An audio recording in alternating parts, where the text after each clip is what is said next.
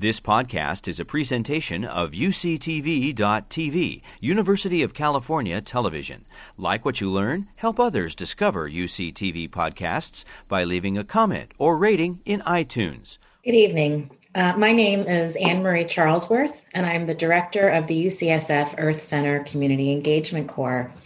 On behalf of my colleagues and co chairs, Patrice Sutton, Robert Gold, and Nadia Gaber, I'd like to welcome you to the launch of Environmental Justice and Human Health Creating Systemic Solutions, a six week Osher Mini Medical School series. This series will explore a range of environmental contributors to human health and disease through the lens of our most vulnerable populations and seek to identify and advocate for systemic solutions by health professionals and community members. The series has been co organized by the UCSF Earth Center, UCSF Program for Reproductive Health and the Environment, and San Francisco Bay Physicians for Social Responsibility, and further supported by the UCSF Center for Health, Climate Health and Equity, and the Environmental and Climate Health Student Advisory Group. Tonight's webinar, Environmental Threats to Reproductive Health and Human Fertility, will explore the relationship between our climate emergency the ubiquitous exposure to toxic environmental chemicals and their impacts on human reproductive health and fertility. Now, I'd like to introduce you to Patrice Sutton. Ms. Sutton is a research scientist who has worked with the Program for Reproductive Health and the Environment since its founding in 2007. She has over 30 years of experience in occupational and environmental health research industrial hygiene, public health practice, policy development, and community based advocacy. Ms. Sutton is currently the chair of the Environmental Health Committee of San Francisco Bay Physicians for Social Responsibility, and she will be moderating this panel. I'm very delighted to introduce our first speaker, um, Dr. Pandipati is board certified in maternal fetal medicine and obstetrics and gynecology. He has been working for Mednax Obstetrics Medical Group since 2012 and has been medical director for maternal fetal medicine at O'Connor Hospital in San Jose since 2012. He was the recipient of many awards during his medical education and training, having been elected to the Alpha Omega Alpha Honor Medical Society, selected as best teaching residence for medical students, and serving as administrative chief resident when he completed his OB-GYN residency in 2004 at the University of Washington Medical Center in Seattle. And I would very much like to warmly welcome Dr. Pandipati, and he can begin his presentation. Thank you very much for that very kind introduction. It's an honor to be presenting to the Mini Medical School and to be asked to speak. So, this evening, I would like to briefly touch upon women's health and reproductive health in a time of climate crisis, especially as it relates to environmental justice and human health. I have no personal financial conflicts of interest to disclose. There are a few objectives as a healthcare provider that I wanted to make sure that we cover. One, healthcare providers should understand the fundamental principles of climate change. We need increased awareness of climate change related adverse impacts on women's health. And as women's healthcare providers, we need to understand how we can assist and empower women in confronting challenges of climate change. And just as important, we need to understand how we ourselves can help mitigate climate change it's important to understand that climate change truly is happening. There really is no doubt any longer. And while our current efforts as healthcare providers is centered around defeating the COVID 19 pandemic, just around the corner, and in fact, always lurking behind the scenes, has been the ever growing existential threat of climate change. Climate change is the defining issue of our age. Our response will define our future, and to ride the storm, we need all hands on deck. This was stated by Mr. Ban Ki moon at the opening address to the UN Climate Summit in 2014. I think it's important to just understand some basic principles. The greenhouse effect is simply sunlight reaching the Earth. Some of this energy is reflected back into space. Some is absorbed and re radiated as heat, and most of the heat is absorbed by the greenhouse gases and reflected in all, earth, all directions, warming the Earth. That's what makes our planet habitable. And in fact, without greenhouse gases, our surface temperature would be zero degrees Fahrenheit, instead of the approximate 60 degrees it is today. Now, the most important human caused or anthropogenic greenhouse gases are carbon dioxide, methane, and nitrous oxide, with CO2 being the most abundant of these. Uh, human caused global warming is actually not a new concept. It's been around and was predicted more than 100 years ago by Svante Arrhenius in 1904. Now, when you look at the CO2 concentrations as they fluctuated up and down over the last 800,000 years, there has never been a CO2 level as high as it is now. And you can see on this graph how abruptly the increase has been. In fact, the current CO2 concentration hasn't been seen since the Miocene period, which is about 15 million years ago. All of this increased greenhouse gas emissions has led to a clear and overwhelming warming of the Earth across the board, with an average increase of about 1 degree Celsius uh, as a temperature departure from the 20th century mean. So, what does this mean for the climate itself with all of these emissions? Well, the ongoing as well as anticipated impacts of climate change include sea level rise, ocean acidification and heating, intense droughts, flooding, and storms, more frequent hot and fewer cold extremes resulting in increased frequency and intensity of heat waves, more wildfires, as well as extreme weather events. Now, of course, we humans live in this environment, so we are going to feel the impacts. And in fact, adverse impacts on human health are already being felt today around the world. Extreme weather events leading to direct injuries, fatalities, and mental health effects, heat stress re- uh, leading to heat related illness and death, deterioration of air quality leading to worsening asthma and other respiratory illnesses, respiratory allergies, and cardiovascular disease, deteriorating water quality and quantity allowing for spread of infectious agents such as Campylobacter and cholera. We've got threatened food supply and safety leading to crises of undernutrition, malnourishment, salmonella food poisoning, and other foodborne diseases. And as the earth warms, a greater ability for vectors such as ticks and mosquitoes to spread wider, leading to greater prevalence and spread of chikungunya, dengue, encephalitis, hantavirus, Lyme disease, malaria, Rift Valley fever, West Nile virus, Zika, to name just a few. And of course, our sociopolitical systems are vulnerable, and as they feel the brunt of climate change, especially the um, less advantaged societies around the world, physical and mental health effects from violent conflict and forced migration are being seen and are anticipated to worsen it's important to understand heat itself is lethal to human beings after several hours of exposure at a sustained wet bulb temperature of 35 degrees Celsius. This is essentially 35 degrees Celsius or 95 degrees Fahrenheit at 100% humidity, equivalent to 115 degrees Fahrenheit at 50% humidity. At these temperatures and humidity levels, there is no ability for our bodies to evaporate, to sweat, and thereby cool, which is our main mechanism for cooling off. And in fact, at these temperatures and humidity levels, our bodies switch from shedding heat to the environment to absorbing it. And unfortunately, and quite scarily, portions of the Middle East and South Asia already achieve wet bulb temperatures near 35 degrees Celsius. When we talk about air pollution, we are most focused on the 2.5 micron particulates that are emitted or released when we burn fossil fuels, and these have been linked in multiple studies to asthma, coronary artery disease, pulmonary cancers, premature deaths. So, climate change is a health crisis, and UCSF took the lead on this topic in their Winter 2020 magazine, highlighting that the climate crisis is a health crisis that medicine must reckon with the coming catastrophe. Of course, related to this very mini med school is that certain populations are more vulnerable than others. And as a maternal fetal medicine specialist, I have a great deal of concern about mothers and babies. And we are now understanding that adverse pregnancy outcomes such as low birth weight, premature birth, have been associated and linked with extreme heat events, airborne particulates, flooding, and other disasters. And of course, young children, uh, not only those born prematurely, but those who are just exposed to these environmental dangers, are at greater risk for their health from asthma and diarrheal disease and other heat related illnesses. And once getting into school age and older, there are concerns about exposure to vector borne, waterborne disease, respiratory effects, and even cognitive uh, effects from excess heat and CO2 concentrations.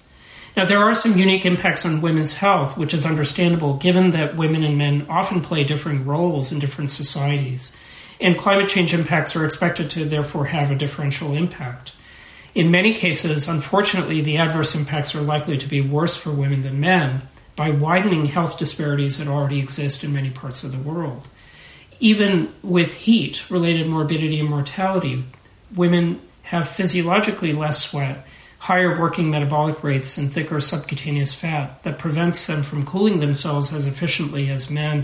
And unfortunately, the European and American heat wave data uh, does bear this out, with a 15 to 20 percent higher death rate among all women and a 40 percent higher death rate among elderly uh, women.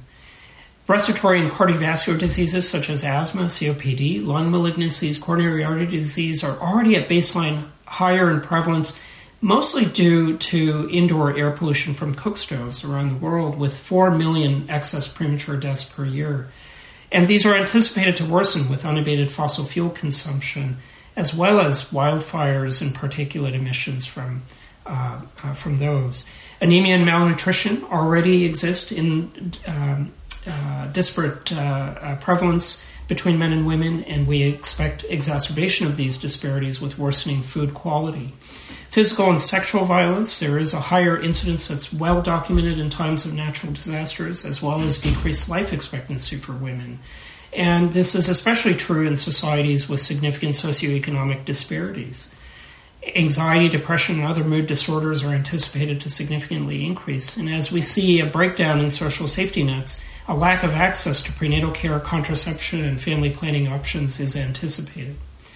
There is some specific pathophysiology that harms pregnancy, again, my area of expertise. There's a reduced ability to thermo- thermoregulate in pregnancy, and heat exposure alters placental blood flow, increasing risk for abruption. And adverse outcomes are triggered by hitting critical temperature thresholds that vary from region to region. There is, of course, also concern about increased susceptibility to pathogens such as malaria and Zika, and increased exposure to particulate air pollution, as I mentioned, outdoor from wildfires, indoor from cook stoves. Uh, Bekkar and his co authors in June of 2020 reviewed a number of articles looking at the links between air pollution and heat exposure to adverse pregnancy outcomes, specifically preterm birth, low birth weight, and stillbirth. And the overwhelming majority of the studies they looked at showed a clear association with increased risks of premature birth and low birth weight and stillbirth, uh, ranging as high as 31% for low birth weight with heat exposure. So these are real uh, concerns. Now, heat itself is also attributed to increased risk for congenital heart defects. And the scary part about this is that it's predicted that there is going to be as much as a 60% rise in the incidence of congenital heart defects in some parts of the United States by 2035. 51% increase in congenital cataracts, higher rates of fetal distress, need for ventilation for more than half an hour, meconium aspiration, higher rates of newborn dehydration and need for rehospitalization, higher rates of maternal hypertensive disorders, more pronounced in African Americans, and psychosocial outcomes in the offspring who are exposed to heat waves in utero, clear associations with diminished cognitive ability and adult earnings. Even within our state of California, when you look at every 10 degree rise in Fahrenheit in weekly average temperature, there is a concomitant increase in uh, preterm birth rate that varies county to county depending on the exposure. Some counties, such as Alameda County, showing as high as a 21% increased risk for preterm birth.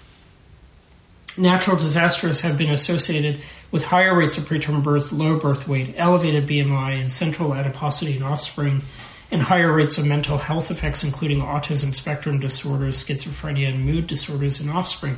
And this is data that has emerged out of Hurricane Sandy and Hurricane Katrina. Uh, higher rates of hypertensive complications as well. So the question becomes what happens when we have worsening heat, air pollution, and climate disasters that all conspire to occur at the same time? Well, what had been a theoretical question only a decade or so ago has all too frequently become a reality at, in many parts of the world when we have this co occurrence of multiple uh, stressors uh, at the same time. This is leading to a continuum of harm where climate change is impacting in utero, setting up these offspring for a lifetime of complications, higher predispositions for a variety of conditions, including obesity and type 2 diabetes, cardiovascular and metabolic problems, allergies, cognitive deficits, congenital defects, etc. Never mind the direct impacts that climate change has on uh, growing human beings uh, themselves. Now, with all this negativity, it's important to understand that women don't have to be victims. They actually can be a part of and can themselves help with flattening the emissions curve. How so? Well, women have a unique role. Uh, they uh, have, uh, uh in order to uh, alleviate the negative impacts of climate change on human health, we, we need to account for the disparities between men and women. And what's interesting is that women traditionally have a responsibility as family caregivers in many parts of the world, which actually places them in some unique decision making roles that can impact climate repeatedly throughout the day. The use of appliances, the purchase of household goods, the establishment of family dietary habits and patterns, educating and shaping children's energy consumption habits and the number of offspring that they have. Women mediate the interplay between population growth and climate change, of course, through their reproductive behavior. And what we understand is that about 225 million women in lower income nations desire greater control over their pregnancies but completely lack access to contraception. As a result, a large part of the 74 million unintended pregnancies worldwide uh, occur, and we all understand that nearly half of pregnancies in the United States are unintended it's clear that the number of offspring that any mother has is linked with her education level. Simply by meeting unmet contraceptive demand, a demand that exists already, we could reduce CO2 emissions by as much as 60 gigatons by 2050. CO2 emissions could be reduced by 30% by 2100 while eliminating 100,000 maternal deaths per year, 500,000 neonatal deaths per year, and 600,000 postnatal deaths per year. These are not small numbers. And of course, providing such contraceptive options would lead to a greater reduction in per capita emissions in developed nations than developing nations, would help prevent the birth of millions in developing nations who not only would contribute to future emissions but would become victims themselves. And so, slowing the rapid population growth is a prerequisite to allow countries vulnerable to climate change to develop appropriate adaptive policies. In other words, a means to build climate resilient societies would lead to improvements in women's empowerment, equality, and well-being, and amazingly would cost less than 10 billion per year for the developing world. Achieving universal education, meaning 12 years of schooling, would allow us to reduce emissions by 60 gigatons by 2050. And the difference between a woman with no years of schooling and 12 years of schooling is almost four to five children per woman. Educating girls is considered by many to be the single most important socioeconomic factor to reduce vulnerability to natural disasters and would cost less than $40 billion per year worldwide to provide such universal education to lower and low income uh, nations. So, by educating women about the impact of their daily decisions, empowering women over their reproductive fates, advocating for equal pay and career opportunities which provide means for self reliance and resiliency, elevating women's leadership roles within families and communities.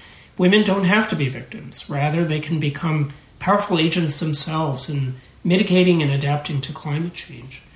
Christina Figueres, one of the chief architects of the Paris Accords, said this quite eloquently women are disproportionately affected by climate change impacts, such as droughts, floods, and other extreme weather events. They also have a critical role in combating climate change, but need to be better represented at all levels in decision making empowering women will be a significant factor in meeting the climate challenge. Now, what about us as healthcare providers? We need to fight our tendency to ask, what business is it of mine? We each strive daily to effectively care for our patients. We assume that our patients will live in environments that will not harm them. But the imminent climate crisis will overwhelm and negate all of the historic public health and basic science advances we have achieved thus far. And I ask, are we not conservation biologists for our own species. We took an oath to protect our patients, and we have an ethical duty to act. I need to emphasize, however, that our time is limited. Many have uh, uh, projected that we will need to limit our emissions to uh, so that we can limit temperature increase to 1.5 degrees Celsius by 2100 in order to avoid the worst outcomes. That means we can only emit 340 gigatons of carbon dioxide before we exceed our 1.5 degrees Celsius budget, which is only 8 to 10 years of current emissions. And as you can see, we should have been bending this curve already well before 2020. Our current pledges, as they are through the Paris Accords, would still lead to nearly 3 degrees Celsius rise, and our current policies in place will lead to a greater than 3 degrees Celsius rise in temperature, which are horrifically high. Now, women's and human health improvements can make a huge impact. We can flatten the curve for emissions, to borrow the pandemic language. We can buy more time that will allow for more technical fixes. The gigatons we can reduce by 2050 add up quickly between contraception education, clean cook stoves, improving exercise and mobility, and making diet changes uh, towards more plant based diets can allow us to reduce emissions by 212 gigatons, which is more than half the amount of our remaining CO2 budget. So, climate change mitigation is very much in the purview of healthcare providers and public health policy measures. It's not just in the realm of fancy technology. So, in summary, human induced climate change is anticipated to have numerous adverse impacts to human health. Women, especially through their reproductive years, are disproportionately vulnerable to potential adverse effects on their health that can lead to reverberating lifelong impacts on their offspring. Nevertheless, women are also uniquely qualified to play a central role in mitigating and adapting to climate change. And we, as women's healthcare providers, should be aware of the potential negative impacts of climate change on our patients how we can assist our patients in becoming effective agents for mitigation and adaptation. And healthcare providers can push society and should, including our respective political and medical institutions, to reduce emissions. But I implore that our actions must be soon and efficacious. Thank you very much. Thank you so much, Dr. Pandipati, for um, what a perfect opening for our whole mini medical school, which is so directed at systemic solutions to look at these kinds of um, very elegant solutions in terms of uplifting women's reproductive rights and education and providing a great um, basis for our discussions. I would like to now turn the microphone over to Dr. Jeanne Conry. Um, Dr. Conry has more than 28 years of experiencing practicing obstetrics and gynecology. She is president elect of the International Federation of Gynecology and Obstetrics, which is FIGO, and she is past president of the American College of Obstetricians and Gynecologists and a member of the FIGO Executive Board. She is also chair of the United States Women's Preventative Health Services Initiative, a collaborative initiative of health professional organizations and consumer advocates who recommend and guide preventative health services across a, women, a woman's lifespan. And she's co chair of the FIGO Working Group on Reproductive and Developmental Environmental Health. Thank you so much. Welcome, Dr. Conry, and I will turn it over to you. Thank you, Patrice, and thank you to UC San Francisco for inviting me to be part of this incredible program um, and following um, Dr. Pandipati, on everything that you've just said. Um, it, it's an incredible honor to be part of this, and I look forward to hearing the other speakers today. I'll be discussing environmental threats to reproductive health and human fertility, and really focusing on endocrine disruptors. And we've already seen how important our planet Earth is for health and what an incredible view of climate change and how women can empower themselves when we talk about climate change. What I want to do is mention or, or put in place the understanding of how the environment is so closely related to well women healthcare and to maternal morbidity and mortality. We as clinicians need to be able to be well versed in environmental issues and environmental concepts. Um, and I, if, if, Patrice, it was you who said um, why don't you remind us how OBGYNs became involved in all of this? Because as, as um, Santosh said, it seems, you know, people say this is a little bit far afield, just talking about the environment, but it isn't. And it was about 2006, 2008 that the California state legislature contacted the American College of Obstetricians and Gynecologists and said, What do you all think about lead in lipstick? We said, Lead in lipstick. Okay, we know it's bad. We know it must be bad because lead's bad. And then we said, Oh no, it's in lipstick. It must be fine. And right then we realized that we had no idea. In fact, we did not know that there was lead in lipstick. We did not know that there was no research about the impact of lead on our makeup and realized that we needed to take an important role and stand up for women, not only in the United States, but around the globe. So this will be a tale about how we got to where we are today.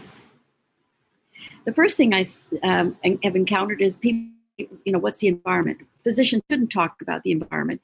And we heard Santosh describe very eloquently about why the environment is critical to health and why we can empower women to make change. But really, the hurdle often is the, the healthcare providers, the clinicians, who don't realize that they are talking about the environment. You know, they think of outdoor biology and indoor biology. And certainly, outdoor biology might be um, exposure to industrial chemicals, the whole alphabet soup of PFOAs, PBDEs, phthalates, and BPAs.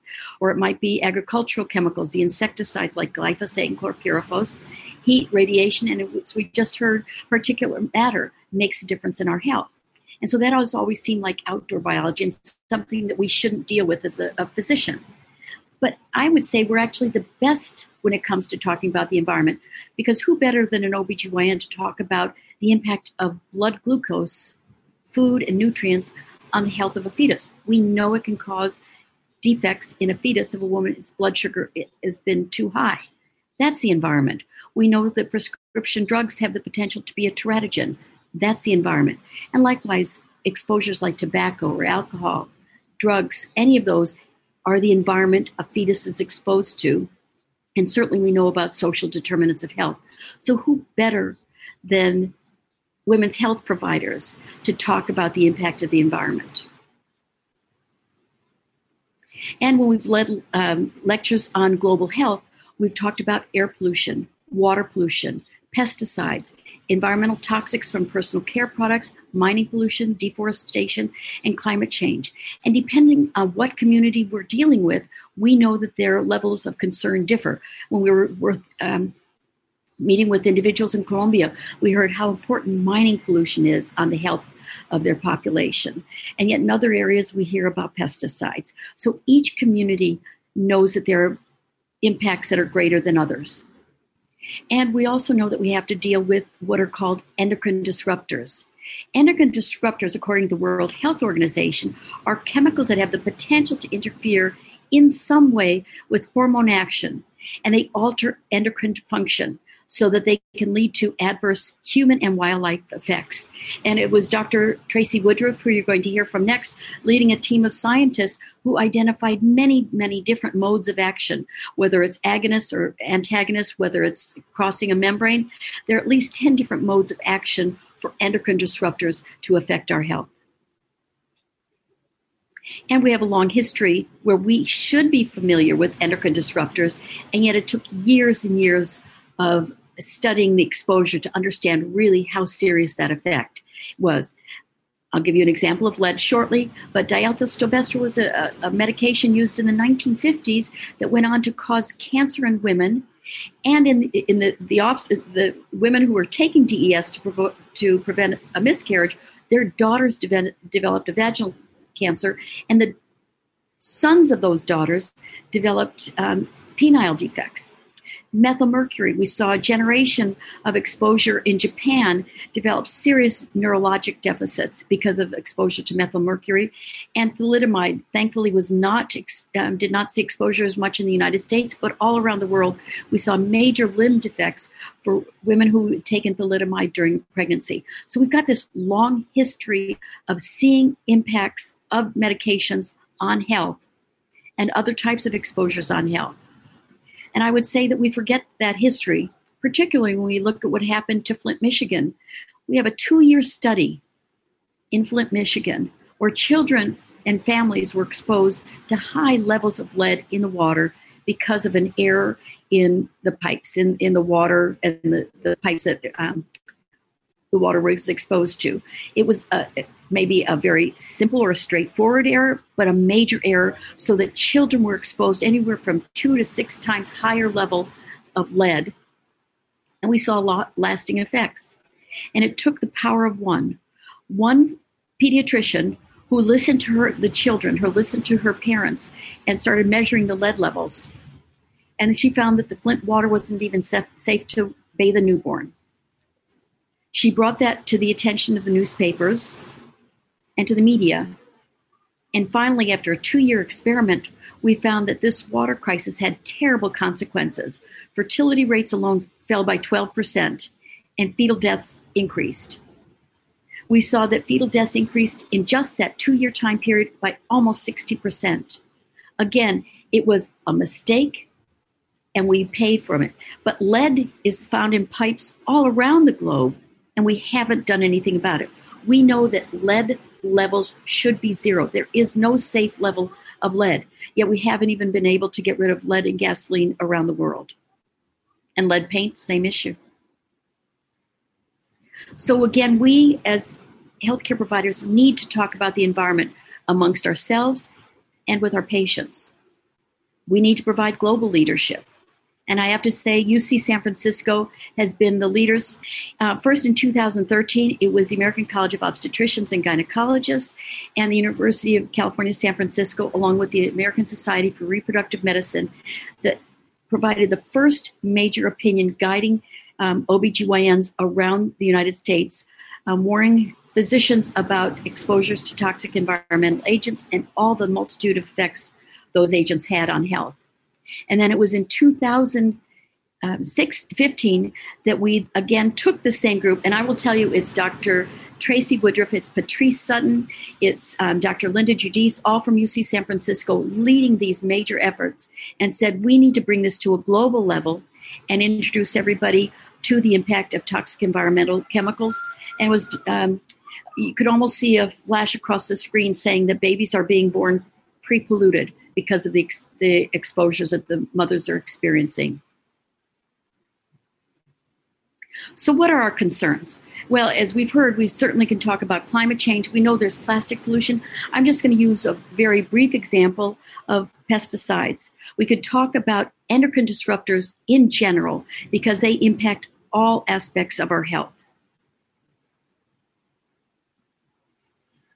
The National Institute of Environmental Health Sciences and the National Toxicology Program in the United States government have supported research that shows links between endocrine disrupting chemicals and the way we are harmed, whether it's attention, and neurologic disorders. We know that there is an association between endocrine disruptors and hyperactivity. We've seen research that shows the um, relationship between endocrine disruptors and um, autism spectrum disorders. We've seen that children that are exposed to high levels of perfluorooctanoic acids and perfluoroalkyl substrates have a diminished immune response. There's much research taking place now looking at metabolism and the risks of diabetes and other metabolic disorders for, for any of our population exposed to endocrine disruptors. And we've seen a host of studies come out showing premature puberty, particularly in young girls that are exposed to endocrine disruptors. And then finally, the whole host of examples with reproduction, whether we're looking at decreasing sperm counts in the last 20 to 40 years, we're looking at impacts on ovulation, um, polycystic ovary syndrome, um, penile defects, and genital defects. All of those are um, related to endocrine disruptors. And we've seen a marked increase in the last 20 to 40 years in the incidence of these disorders. Let's just focus on pesticides as an example. The National Institute of Health has said there is very clear research showing the um, proximity to agricultural activity and studies showing that a fetus is born with low birth weight. We've seen increased risk of fetal death. We've seen increased, um, marked increase in childhood cancers, particularly um, early childhood leukemia. There's very extensive research looking at cryptorchidism, so a, a defect in um, the a, a male child's reproductive system or hypospadias, a penile defect, found especially where um, there's farming and pesticide use in the women who are exposed to these kind of chemicals. Research has shown that there's um, when women have high levels of pesticides in their breast milk, we see an increased risk of cryptorchidism. And likewise, we've seen impacts on ovulatory function and sperm function. Again, widespread research in the United States, United States and around the world. We've got research that's coming out of the European Union that confirms all of this, and certainly researchers that we are working with in Africa. But it's complicated. I'm sure almost everybody in this audience can think back to 2016 and recall all of the work that went into identifying the Zika virus. And we just heard um, from Pantosh about the impact of climate change and seeing all the, these vectors that are increasing and a host of increases in um, different um, organisms that cause infections.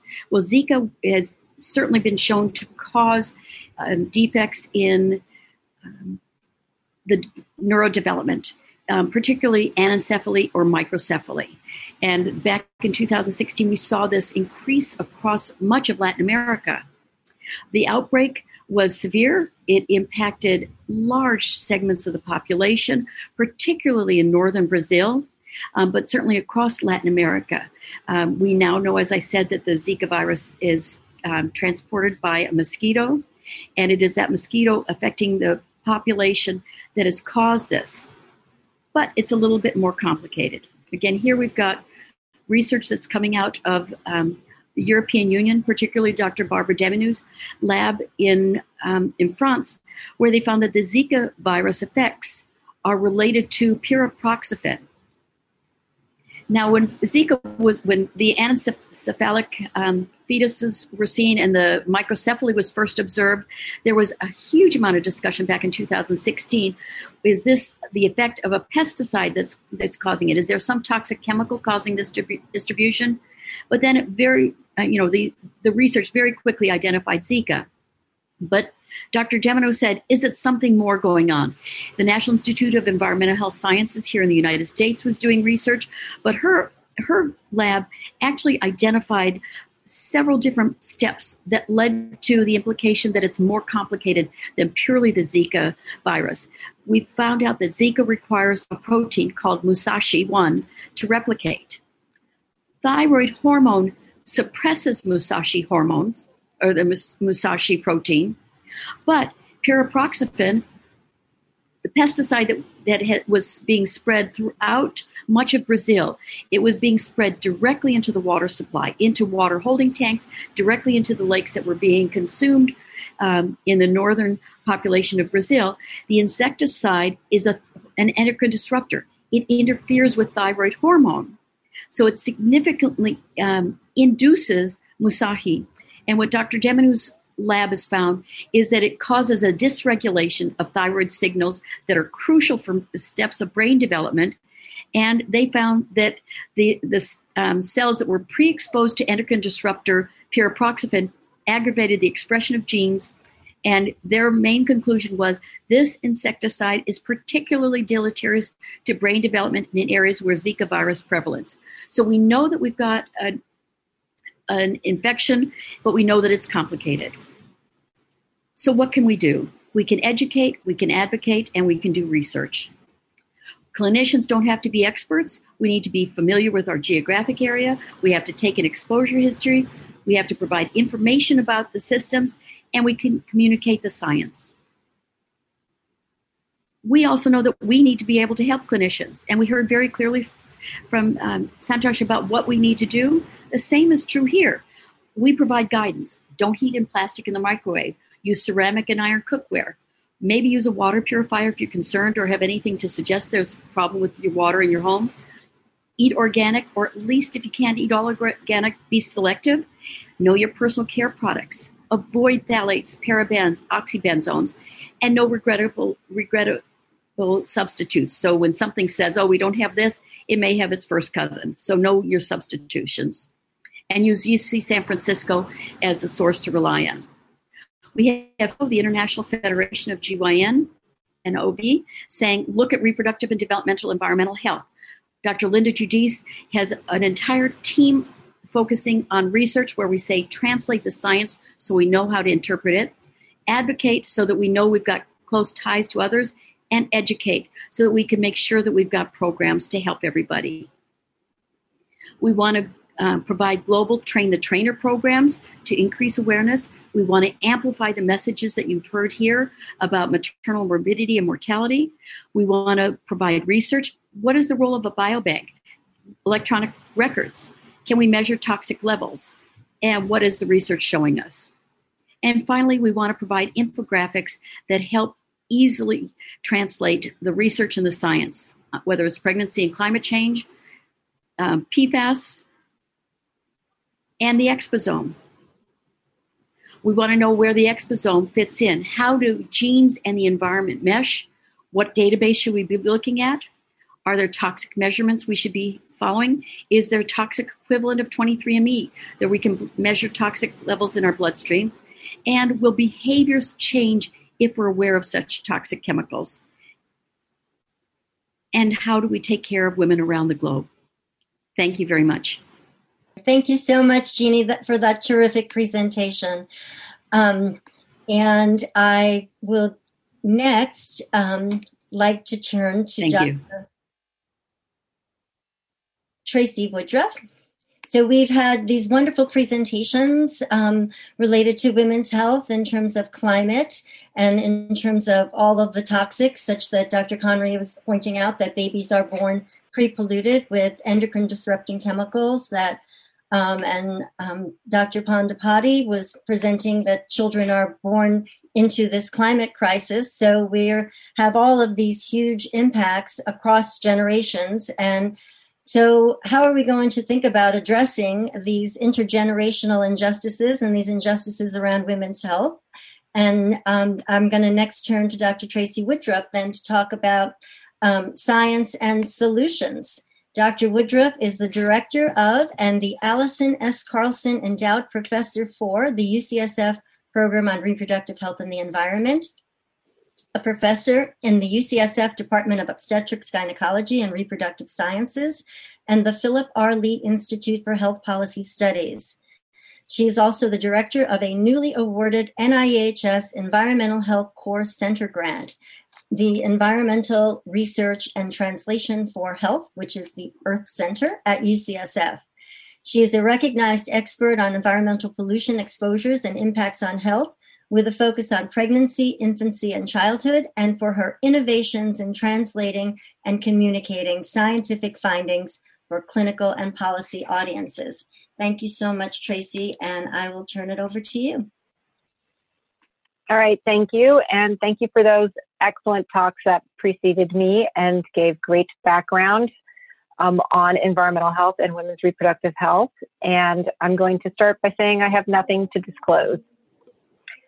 So perhaps you saw the New York Times article this weekend. Um, Nick Kristof, who's actually been covering some of the issues that Jeannie talked about related to endocrine disrupting chemicals, um, highlighted a new book that's come out reiterating some of the data that we've seen. And Jeannie talked about this a little bit in her talk on the challenges that we have related in this particular case to fertility that's been going on in terms globally in terms of measures of uh, different types of factors that are related to fertility. And in this study, this is from a study that was published um, in 2017. They review studies that had been ongoing pretty much since the mid 1990s till about 2010, measuring declines, measuring sperm count in different populations around the world.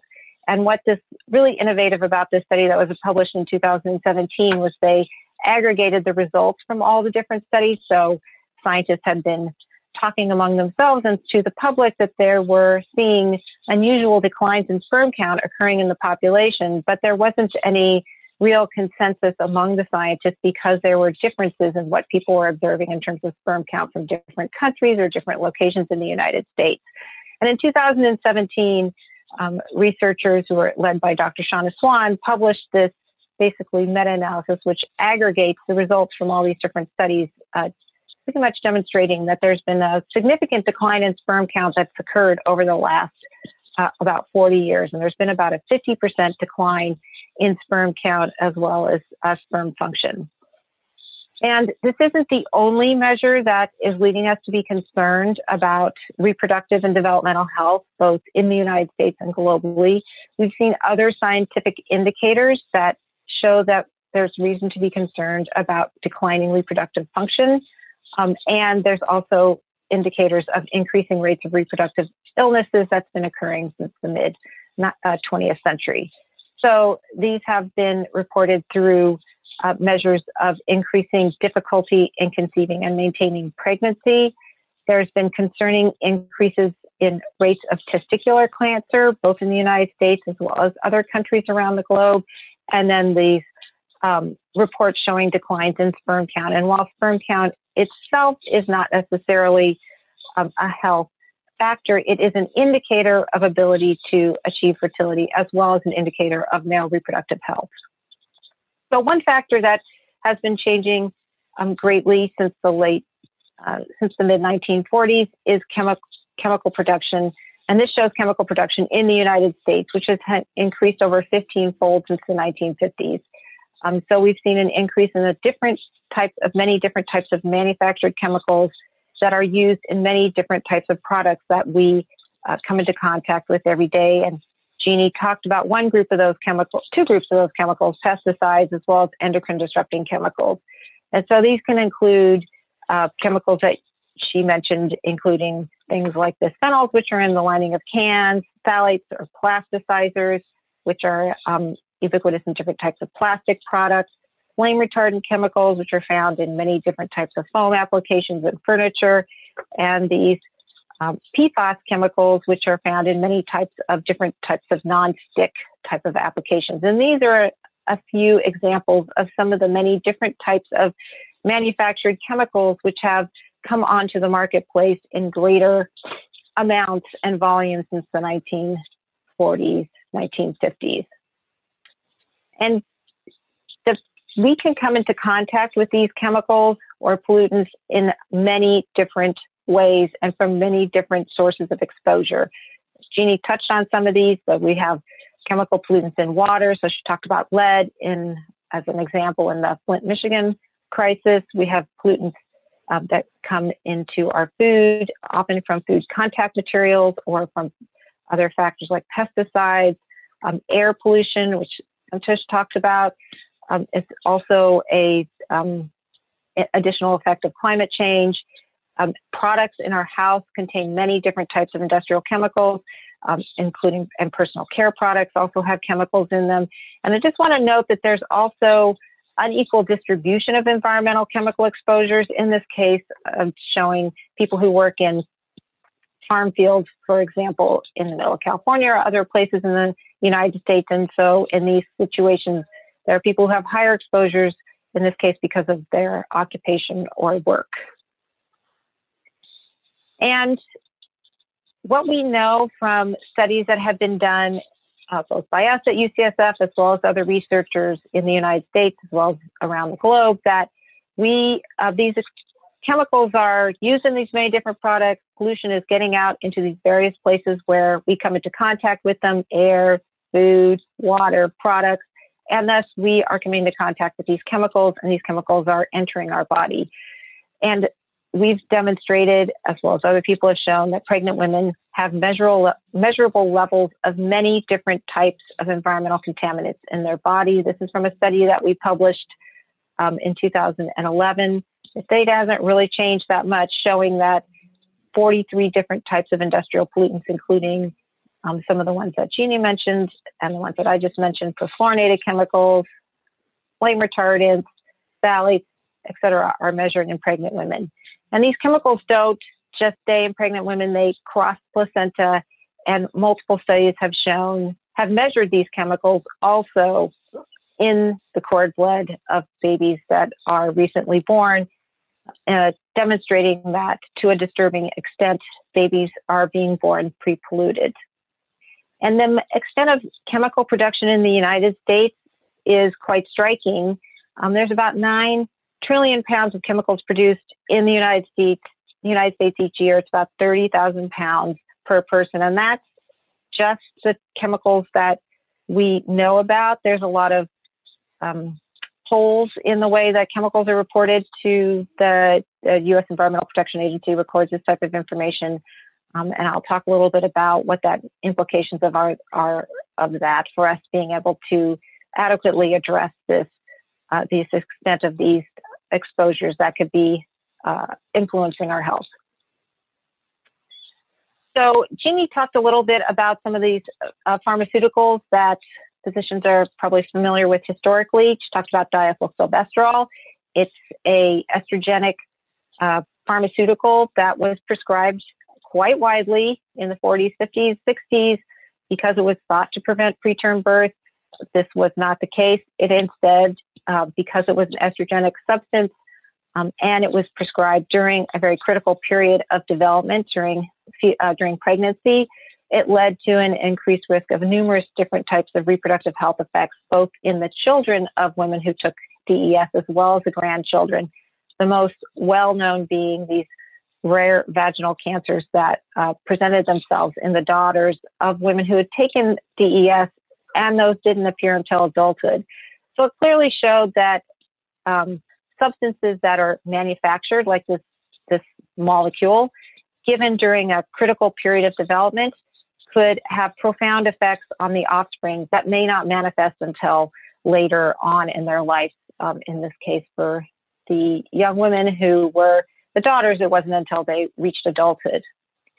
I just want to point out that Jeannie also talked about that the hormones, one of the reasons that this is so important is that there are hormones that are um, fluctuating during pregnancy that are really critical to proper development, uh, whether it's reproductive development, which is in the case of estradiol and androgens, or brain development, which is uh, brain is highly dependent on thyroid hormones during um, fetal development. These, if you can interfere like endocrine disrupting chemicals can do with these hormone levels during pregnancy, it can have profound effects later on in the offspring's um, future health trajectory over life. So I just want to show that we look at these industrial chemicals that are also small manufactured molecules, very similar to what you can see here with the silvestrol. So it doesn't take, you don't have to be a chemist or a scientist to see that these look very similar. And indeed, these chemicals like BPA, which are found in cans, or phthalates, which are found in plastics, or flame retardant chemicals like PBDEs, which are found in furniture and foam, are both similar to pharmaceuticals and similar to hormones. And indeed, as you talked about, they can disrupt hormonal systems and also perturb development, leading to increased risk of numerous different types of adverse health outcomes. Um, you're thinking about exposures during pregnancy, the uh, health effects can be manifest later. And so let's look at one of these chemicals that we've studied quite a bit, which is phthalates.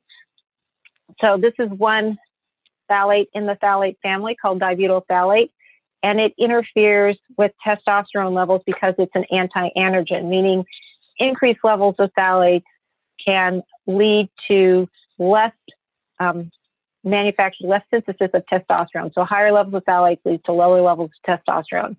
Testosterone is extremely critical because it goes up during the prenatal period um, for proper male reproductive development and decreased levels of testosterone um, which can be caused by increasing levels of phthalates, can lead to effects on male reproductive development. And indeed, there's a very robust literature demonstrating that phthalates um, can in- increasing levels of phthalates can increase the risk of uh, male reproductive health effects, such as uh, measures of feminization of baby boys and decreased levels of testosterone in, in infants.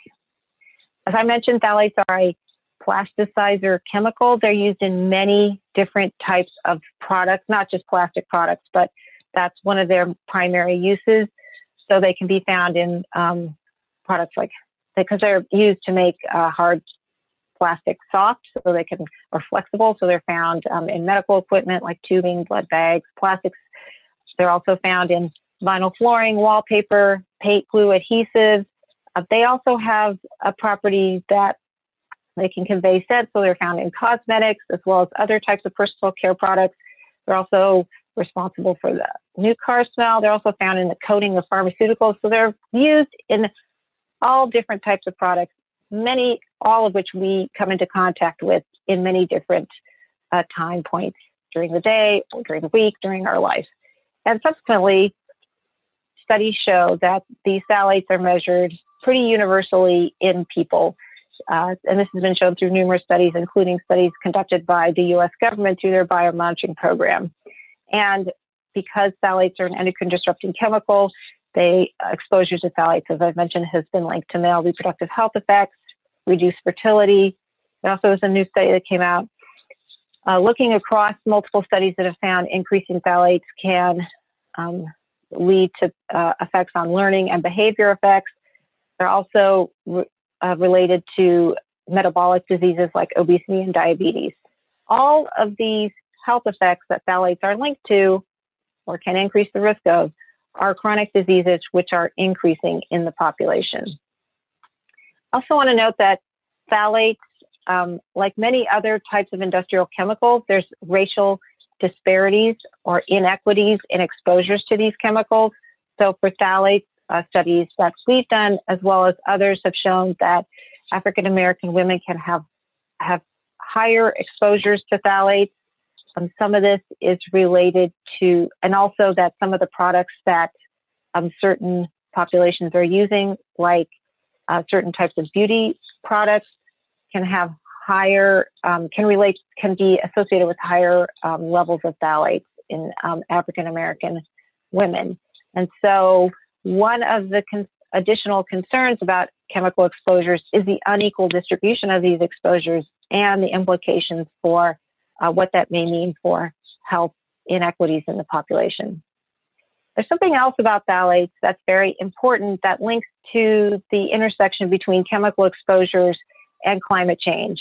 And that is, is that plastics are a byproduct or a product of fracking gas, um, unburnable coal, and oil, which are driving a essentially an increase in plastic production in the United States.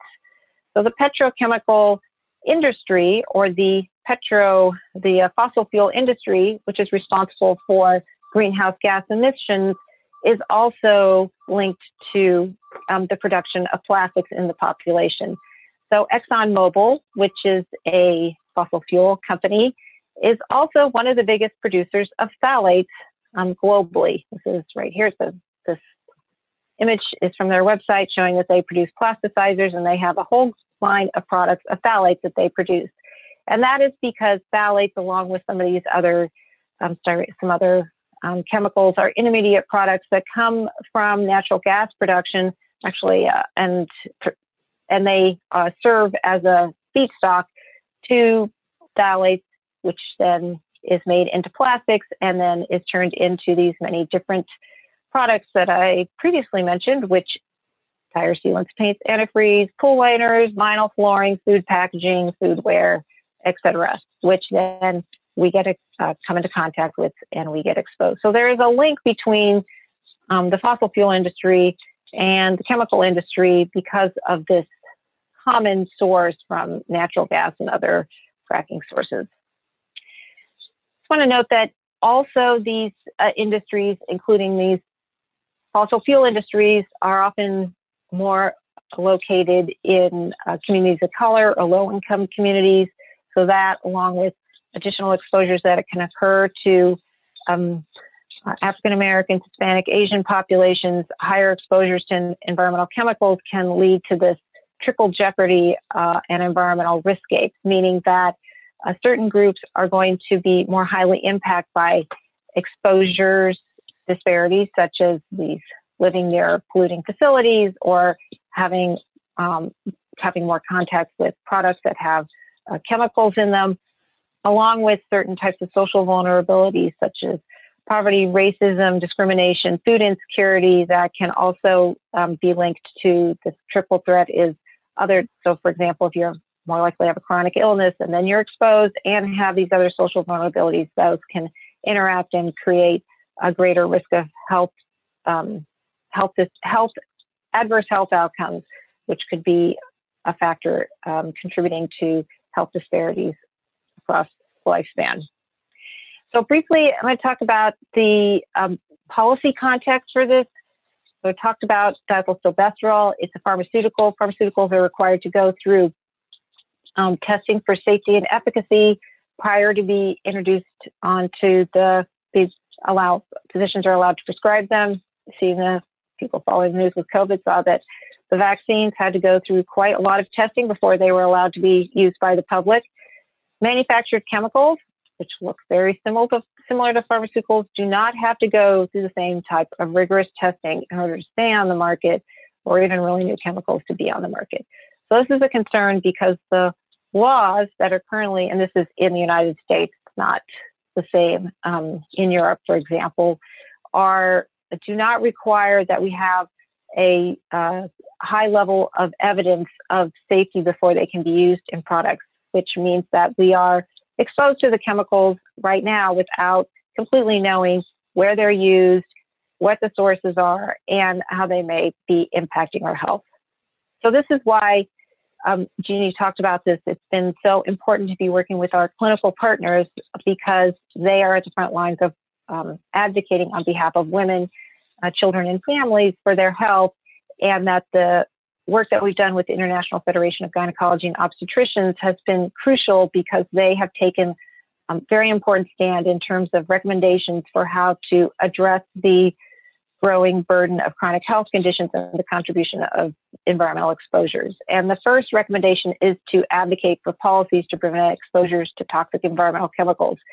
And this is in large part because um, while individuals can do something to reduce their exposures, they are in many ways um, powerless to uh, reduce many of their exposures. And I'll just, air pollution is a really good example where the sources are far away, but we're uh, being affected by them. And really, this is a place where the government and public policies are needed in order to ensure that um, far sources other than far from us that we don't control are controlled so that we um, to uh, protect our health. Um, the second recommendation is to ensure a healthy food system. Um, make environmental health part of healthcare and champion environmental justice because exposures are not equitably distributed. And I'm just going to briefly say the public po- talk uh, through the example of phthalates again about um, why public policy is so influential, um, but also the marketplace can also be influential, and that is is that the effects of phthalates, certain phthalates, on um, as an important risk factor during development was recognized by California and nationally um, and overseas. And there was a ban that was assigned by um, Governor Schwarzenegger, this was a while ago, and then uh, by President Bush nationally that banned certain types of phthalates just from children's toys. But it had the effect uh, for those phthalates that were banned to decrease the level of phthalates um, in the population. This is data again from a national survey of uh, from biomonitoring, which measures uh, different types of industrial chemicals in people across the United States. And this is levels in 2001.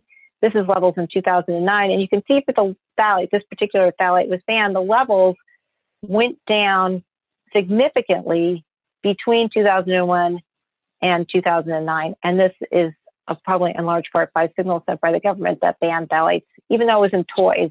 Manufacturers uh, probably anticipated that and took it out of other products in the marketplace. This particular phthalate here, you can see that the levels actually also went down in people across the United States, but it wasn't part of the ban, but was a very um, was part of a significant market-based campaign that was uh, launched by uh, environmental and public health groups. And a lot of manufacturers took this chemical, it was primarily being used in cosmetics, took it out of those cosmetics, and you can see that those levels went down. But because this was focused on certain types of phthalates and not all phthalates, the, these phthalates were replaced with a new phthalate that you can see was, is going up in the population. So you get this regrettable substitution, whack-a-mole. This problem is that you have a phthalate you take out, but it's replaced with something else. So there is uh, the law in the United States that governs these industrial chemicals is Toxic Substances Control Act. Um, it's about 40,000 industrial, commercial, consumer product chemicals and the many different products which I talked about. It is was recently updated in 2016. Um, there are some key elements of it, but it represents an opportunity now to uh, try and address some of these unmitigated exposures that are happening in the population because of some of the changes that have happened in the law. Um, importantly, actions that will be taken by the federal government, meaning EPA, will override states because that's preemption. And there's still key decisions being left up to implementation, which has um, been very interesting because we've had this start in the Trump administration and now being um, taken up by the Biden administration. But it does require addressing risk to susceptible subpopulations. And the chemicals, this group here, and this is kind of brown, its phthalates are chemicals that are currently undergoing review by the U.S. Environmental Protection Agency, representing an opportunity for more comprehensive policy approaches to addressing phthalates as well as other industrial chemicals.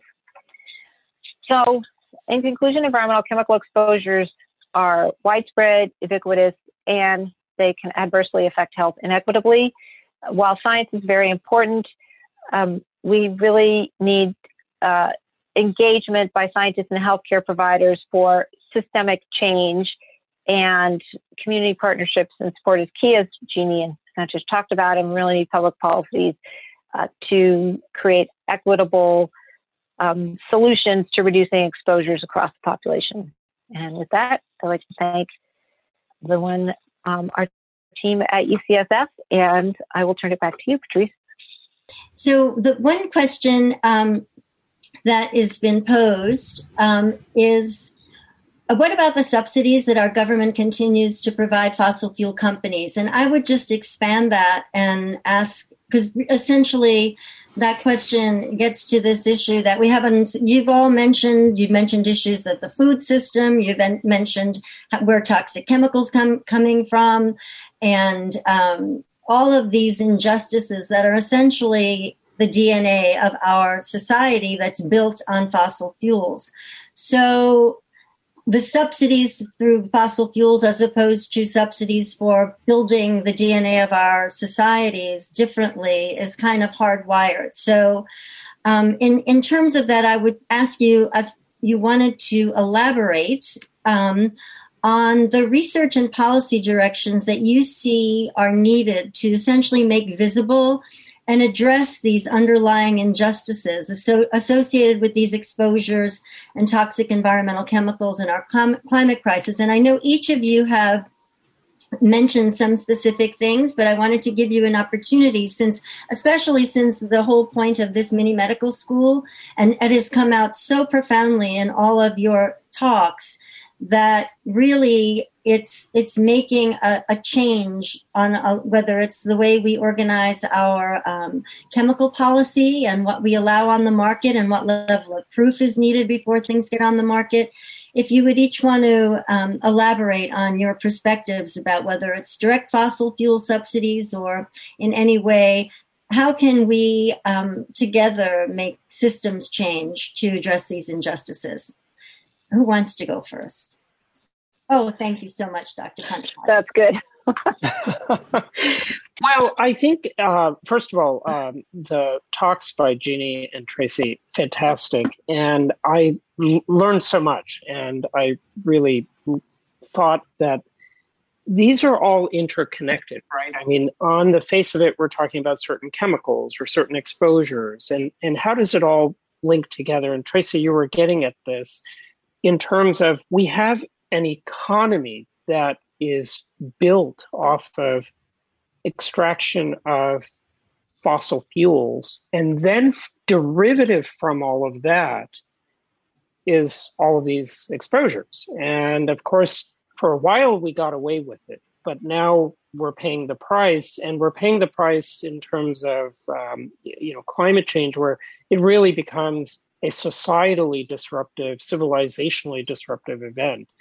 Um, we have subsidized, but really the point of it is, is we haven't incentivized good behavior and proper behavior. And rather than looking at it as at it as subsidization, we need to start building an economy that takes into account the negative impacts on human health, the cleanup efforts, forget, and we're talking about human health, but also on the the biodiversity and and the overall impact on the planet because we we we truly are dependent on other organisms to frankly make the oxygen that we breathe right? And to suck up the carbon dioxide that we emit. And so there's no escape. And i think what we really need to do is and, and i think this is where things are lost when people disparage a concept like the green new deal because you cannot address phthalates, for example, without addressing plastics, without addressing natural gas, without addressing fossil fuel, which means that you have to address how we generate energy in the first place. So, all of these are interdependent and interlinked. And in order to really make the change that we need, we've got to wholesale change the entire uh, bargain we've made with nature. And that's where something revolutionary needs to come into play. And we are at those times. And unfortunately, if we don't do something revolutionary, we're not going to be able to really thrive as a global species. Uh, that's my take on it. I'll, I'll, I'll pause well, there. And if I could add to that, I, um, Tracy and I were there as we worked on um, TSCA reform, toxic substances, chemical um, reform. And all of the negotiations, all of the work it took just to make a little tiny dent. And we kept saying um, we needed women designated and you know children designated as vulnerable. Just something that's that important that those that's a vulnerable population we need to talk about. Um, the second is what we would love to see is the chemical industry held to the same standard as the pharmaceutical industry. Clearly, the reason that a lot of clinicians don't even understand the difference is they just assume everything functions like the pharmaceutical world. You've got to have years and years of research done before a pharmaceutical is going to be on the market, and they don't know that's not the case. So having that same kind of standard that we aren't going to have a chemical released on the market until it's been shown to be efficacious, that it's shown to be um, safe. So we've got to look for those kind of standards, and, and they're hard to achieve. The, the, negotiations are really difficult. I think Tracy was part of those negotiations for a solid year. Yeah, I would say that. Uh, I mean, I agree with all the comments. I think that it's you know, sometimes you have to like think about what's your, I'm not going to, I can't speak authoritatively on subsidies, but I do think we can talk a little bit about, right? There's, I mean, climate change has been a topic as well as chemical policy reform for decades. And, you know, the Paris Accord, I mean, that was back to the first George Bush when they were talking about um, entering these uh, treaties to deal with climate change. And so I think there's, while we've made good progress on talking about the science, I think that there's, you know, the issue that we don't real that we haven't really grappled with is the market forces that are, you know, that have something to gain by keeping things the way they are. And I think we're seeing some shift in that, but it is, um, I think we need to start talk more sunshining how this the policy, science, sphere is being influenced by these um, stakeholders who have a financial ga- stake in the in the outcome because they have a lot of say in this. And I think we're a little shy about talking about that, but I clearly see where we are, uh, what's happening with the with the outcome. I mean, I just note that the biggest, one of the biggest plastics facilities, I think, I don't know if it's globally or in the U.S., is being built in Pittsburgh um, right now. And um, once it goes online, it will dwarf any of the other plastics that are being made in the United States. And that's the kind of thing where when we start to talk about policy solutions like the Green New Deal, having something that thinks about um, addressing climate while also dealing with toxics is important. So, thank you, thank you all. Um, so, revolution definitely. Um, yeah, well, there's lots of people that, who say that, you know. that, that's, that's the word I heard.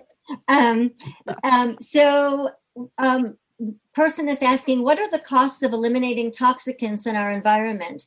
Would it take replacing a lot of our infrastructure to be able to accomplish this? Well, I think you're looking at changes in how we use products. And there's certainly a push. If you look at the European Union, where the European Union has said they're going to ban um, entire classes of you know endocrine disruptors, they're going to just ban it, and they've given them a, a time period in which it's had to take place they're managing and they're doing it. They they're, there's a, a, ban on pesticides over large areas. They're managing it and they've given a time frame. Um, but when it gets into us negotiating our, our commerce deals, we don't see that because we are competing with a very strong chemical industry. So I think you have to look and learn from other groups, other societies where they've been able to accomplish more. And again, they look at the health benefit of eliminating endocrine disruptors or looking for all those sources of endocrine disruptors. I think we can use the experience with chlorofluorocarbons, CFCs, as a case in point where a revolutionary change needed to happen and it did happen right? We were depleting the ozone rapidly. And the idea was laughed off when the original chemists said that this was a threat from cfcs and then when observational data proved their hypothesis it became uh, an alarm uh, quite alarming. And the world gathered together. They said the cost of losing the ozone layer to life on Earth is far greater than simply phasing out uh, a certain class of compounds. And now the ozone layer is on its way to healing up. And I think there is precedent for being able to do this. I think a, a lot of people say, oh, there's just no way that this can be done. And it goes to what Jeanne's saying you just get it done. And and it has to because the consequences are going to overwhelm economies when we are dealing with natural disaster after natural disaster after natural disaster.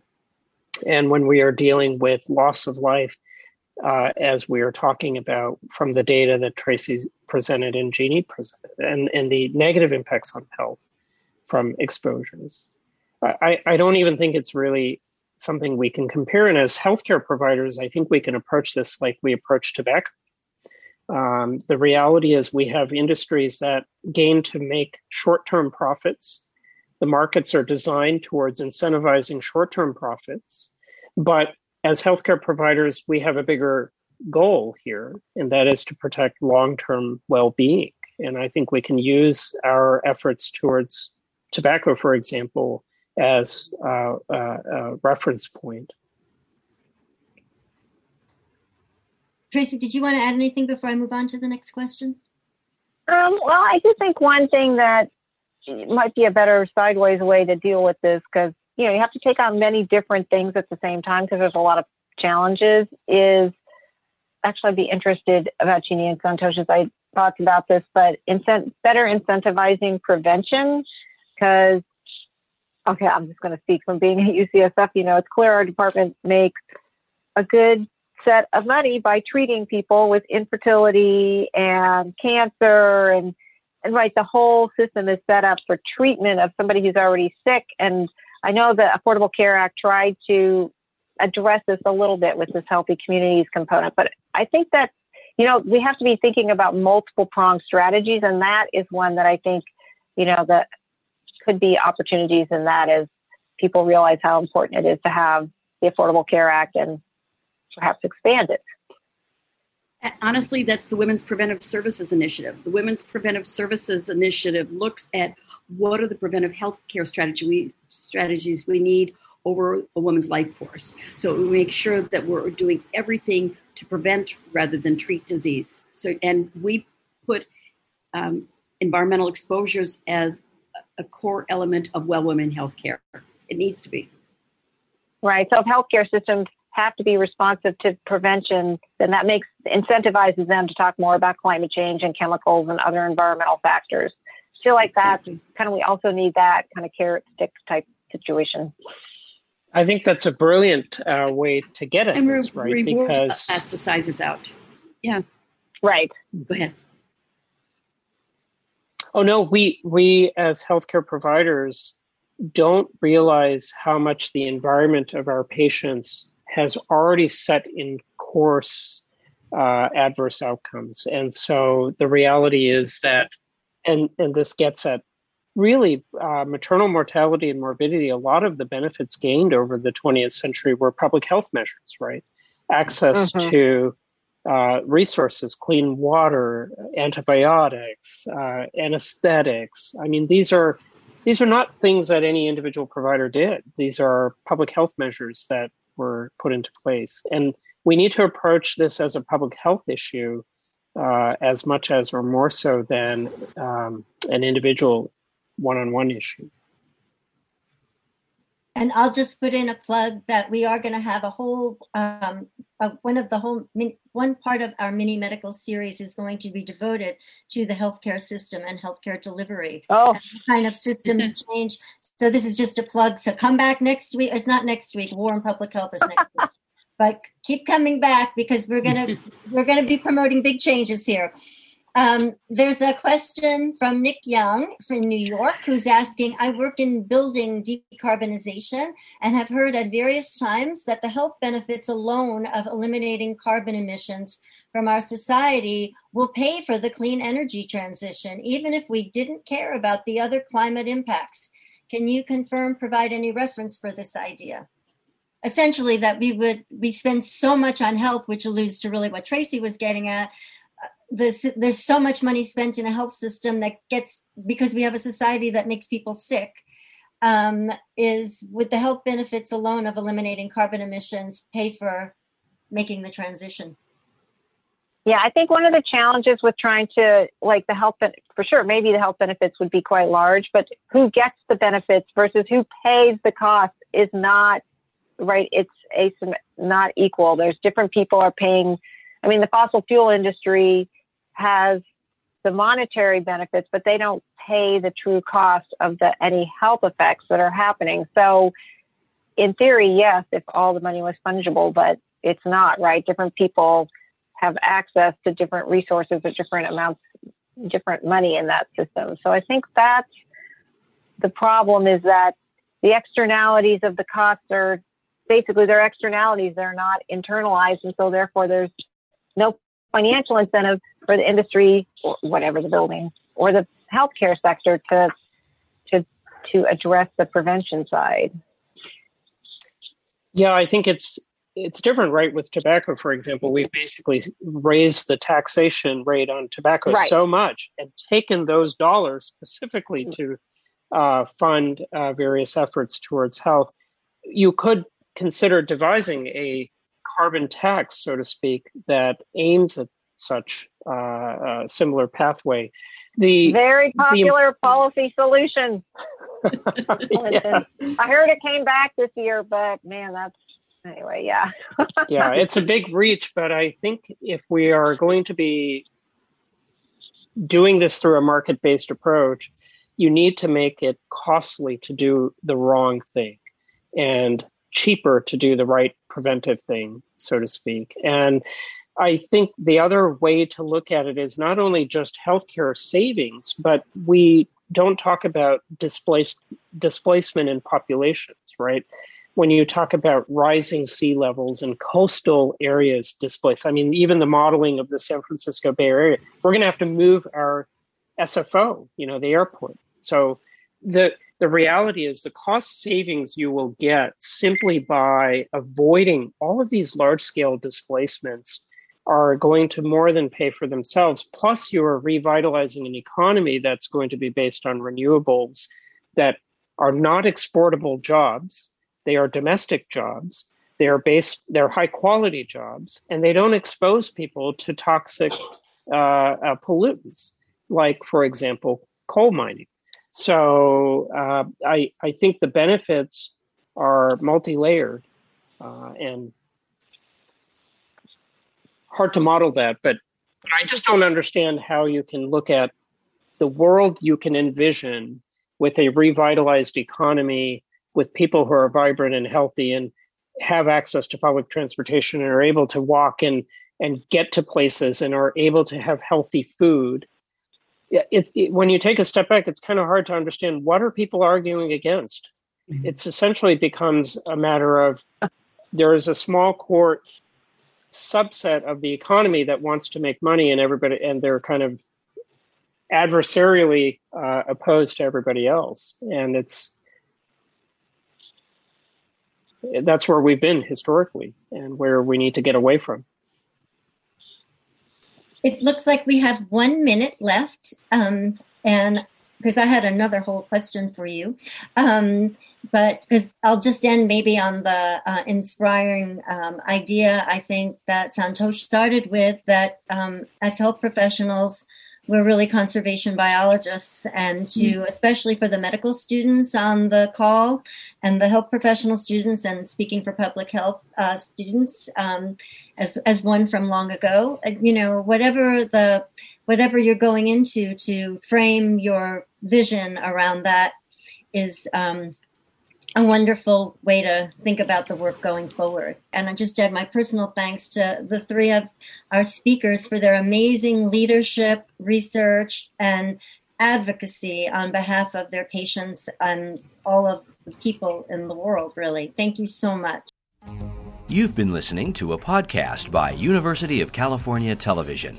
For more information about this program or UCTV, visit us online at uctv.tv.